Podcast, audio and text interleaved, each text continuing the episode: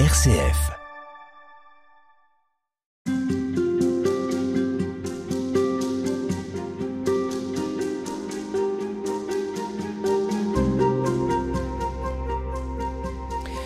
Sir Michael Edwards, bonjour. Bonjour. Vous êtes membre de l'Académie française, auteur de Pour un christianisme intempestif. Je voudrais qu'on revienne sur euh, ce verset du Nouveau Testament, Évangile selon Saint Matthieu, chapitre 1, verset 18-24, plusieurs versets. Elle enfantera un fils, et tu lui donneras le nom de Jésus, c'est-à-dire le Seigneur sauve, car c'est lui qui sauvera son peuple de ses péchés. C'est la traduction de la de l'AELF. Le Seigneur sauve. Le Sauveur, accueillir un Sauveur à Noël, qu'est-ce que ça peut bien vouloir dire? C'est tellement profond que euh, il faudrait une interview de plusieurs heures. Euh, ce, qui est remarquable, d'abord, c'est que, encore une fois, au tout début du Nouveau Testament, tel qu'il se présente maintenant, les évangiles ont été écrits après les, les épîtres, euh, au tout début, on annonce qu'il y a un nouveau monde. Parce que dans l'Ancien Testament, après Moïse, qui n'arrive pas à sortir le peuple du désert et pour qu'ils ils entrent dans le, la terre promise, la relève est faite par Josué, Joshua, qui a le, le même nom que Jésus. Et l'entrée dans la terre promise de l'Ancien Testament est en quelque sorte répétée dans le Nouveau Testament par la, la, naissance de Jésus qui sauvera son peuple et qui les emmènera dans la vraie terre promise qui est les nouveaux cieux et la nouvelle terre, le nouveau Jérusalem dans euh, l'Apocalypse. Et dès le début aussi, nous avons la profondeur, en quelque sorte, de l'apologétique, parce qu'il n'est pas dit un sauveur est né euh, pour vous faire plaisir et pour vous euh, donner toute une série de choses. Euh, il, il, est né pour sauver son peuple de leur péché ou de son péché. et autrement dit, au moment même où il y a cette joie de la naissance de Jésus, il y a aussi le rappel du fait que nous sommes dans un monde déchu et que tout en nous nous empêche de vouloir ce salut. Euh, ce salut euh, est un don formidable. Jésus dit venez à moi, etc. Mm. Hein, c'est le don de Dieu. Mais en même temps, comme dit euh, Siméon, huit, huit, jours plus tard. Oui, quand il porte l'enfant. Voilà, voilà. cet enfant est né pour le, le salut de beaucoup et la destruction de beaucoup euh, il apporte la contradiction dans le monde. Et c'est une chose que nous oublions souvent à Noël, que Noël est aussi le moment pour les chrétiens de se rappeler qu'il n'y a pas de santé spirituelle en nous. Je cite la, le livre des prières en commun de l'Église anglicane, excusez-moi. Euh, euh, la confession euh, dans les cultes du matin et du soir tient, contient cette phrase après avoir dit nous avons péché en faisant ceci et cela, il n'y a pas de santé en nous. There is no health in us. Ce qui est formidable parce que c'est évidemment vrai. Euh, et cela nous rappelle que être pécheur, ce n'est pas simplement faire de temps en temps des choses un peu méchantes dont il faut se repentir. C'est euh, c'est être pécheur, justement. Mmh. Euh, Ontologiquement, vous voulez dire Oui, oui, euh, nous sommes pécheurs. Euh, et nous sommes toujours pécheurs, euh, mais pécheurs euh, pardonnés et pécheurs qui reçoivent la grâce de Dieu pour ne pas entrer en tentation.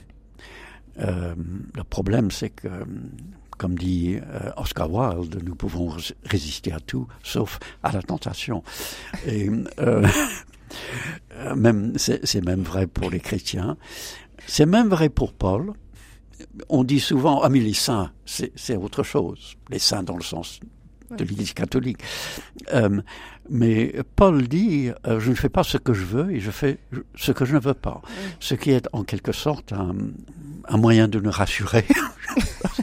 Sauf que la plupart du temps, il est évident que Paul euh, vit tellement près du Christ que il ne fait pas comme nous. Sir Michael Edwards, qu'est-ce qui nous empêche d'avoir cet élan qu'ont ceux dans la Bible, dans le Nouveau Testament, qui courent après Jésus, qui lui demandent d'être sauvés? Est-ce que ils ont la même demande que celle que nous pourrions avoir? Est-ce que nous aussi nous sommes invités à courir après le Christ, à le chercher, à le suivre pour lui demander d'être sauvé. Ce qui est formidable dans les évangiles, c'est effectivement que les, gens reconnaissent en Jésus quelque chose. On a l'impression, en lisant les évangiles de façon assez superficielle, que c'était un homme divin bien sûr, mais un homme qui se promenait en, Judée et que les gens le considéraient comme un homme un peu spécial parce qu'il était capable de faire des miracles. Mais quand on regarde de plus près, on voit qu'ils avaient une peur bleue devant lui, très souvent. Euh, Pierre lui dit à un moment, après la pêche miraculeuse ou après un miracle, Seigneur, éloigne-toi de moi. Euh, il tombe à terre, oui. Oui, comme Isaïe, quand il voit le Seigneur dans le, dans le temple, au lieu de dire chic, euh, euh, il dit Malheur de moi, je suis un homme pécheur dans un peuple pécheur. Il y a un moment aussi très remarquable dans Marc, je crois, où des gens suivent Jésus Autrement dit, ils ne voient que le dos de Jésus. Et Marc dit qu'ils avaient peur.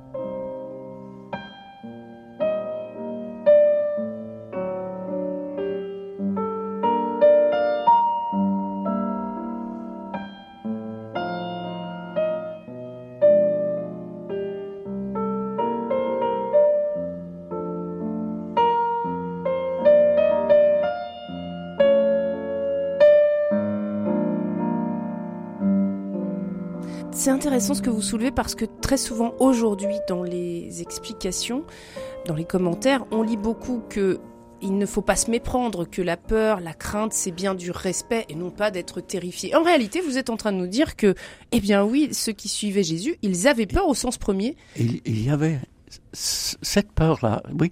Et le mot dans le grec, c'est phobos, qui est le mot qu'Aristote utilise pour parler d'une des émotions créées par la tragédie. Et c'est évidemment une crainte, une crainte mêlée de respect. Et euh, j'allais parler, j'allais parler de Thomas, mais il y a un autre moment. Quand la foule vient euh, pour arrêter Jésus, ils disent euh, Nous cherchons Jésus. Et Jésus dit, dans les traductions, c'est moi. Dans le grec, il dit Je suis. Et c'est le nom de Dieu dans l'Ancien Testament le nom que les Juifs ne pouvaient pas prononcer. Et le texte dit, et les gens euh, se sont reculés et ils sont tombés par terre.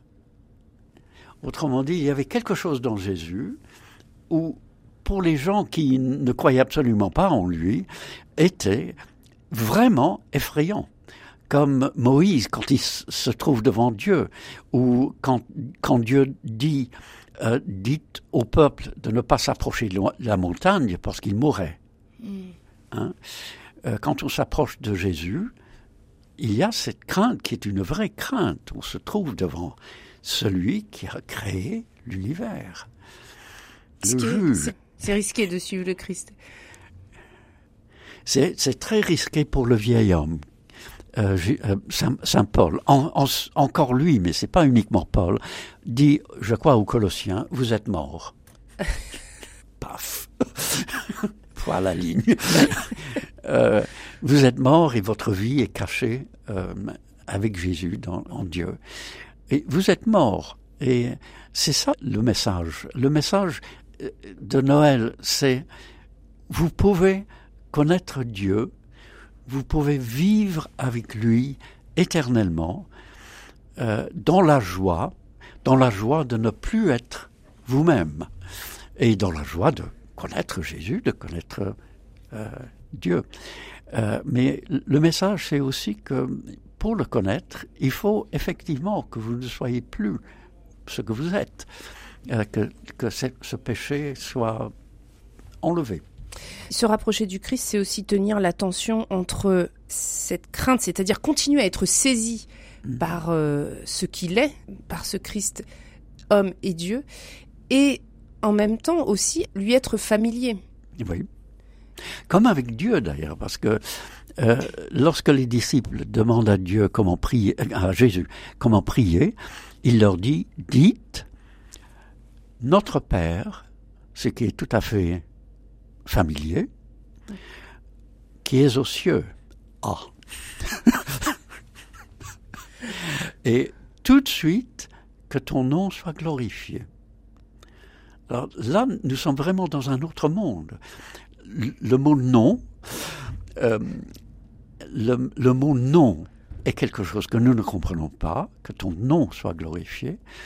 Et cette idée de, Dieu glorifié, ben, il est glorifié, bien sûr, euh, par tous les habitants du ciel, qui le glorifient sans cesse et qui lui obéissent sans cesse. Euh, autrement dit, il y a à la fois avec Dieu comme avec Jésus le sens que c'est notre ami. Il dit aux disciples, je vous appelle maintenant mm. mes amis. C'est notre ami, mais c'est un, ami un peu terrifiant. un ami terrifiant. Merci beaucoup, Sir Michael Edwards. Vous êtes membre de l'Académie française et on vous retrouve demain.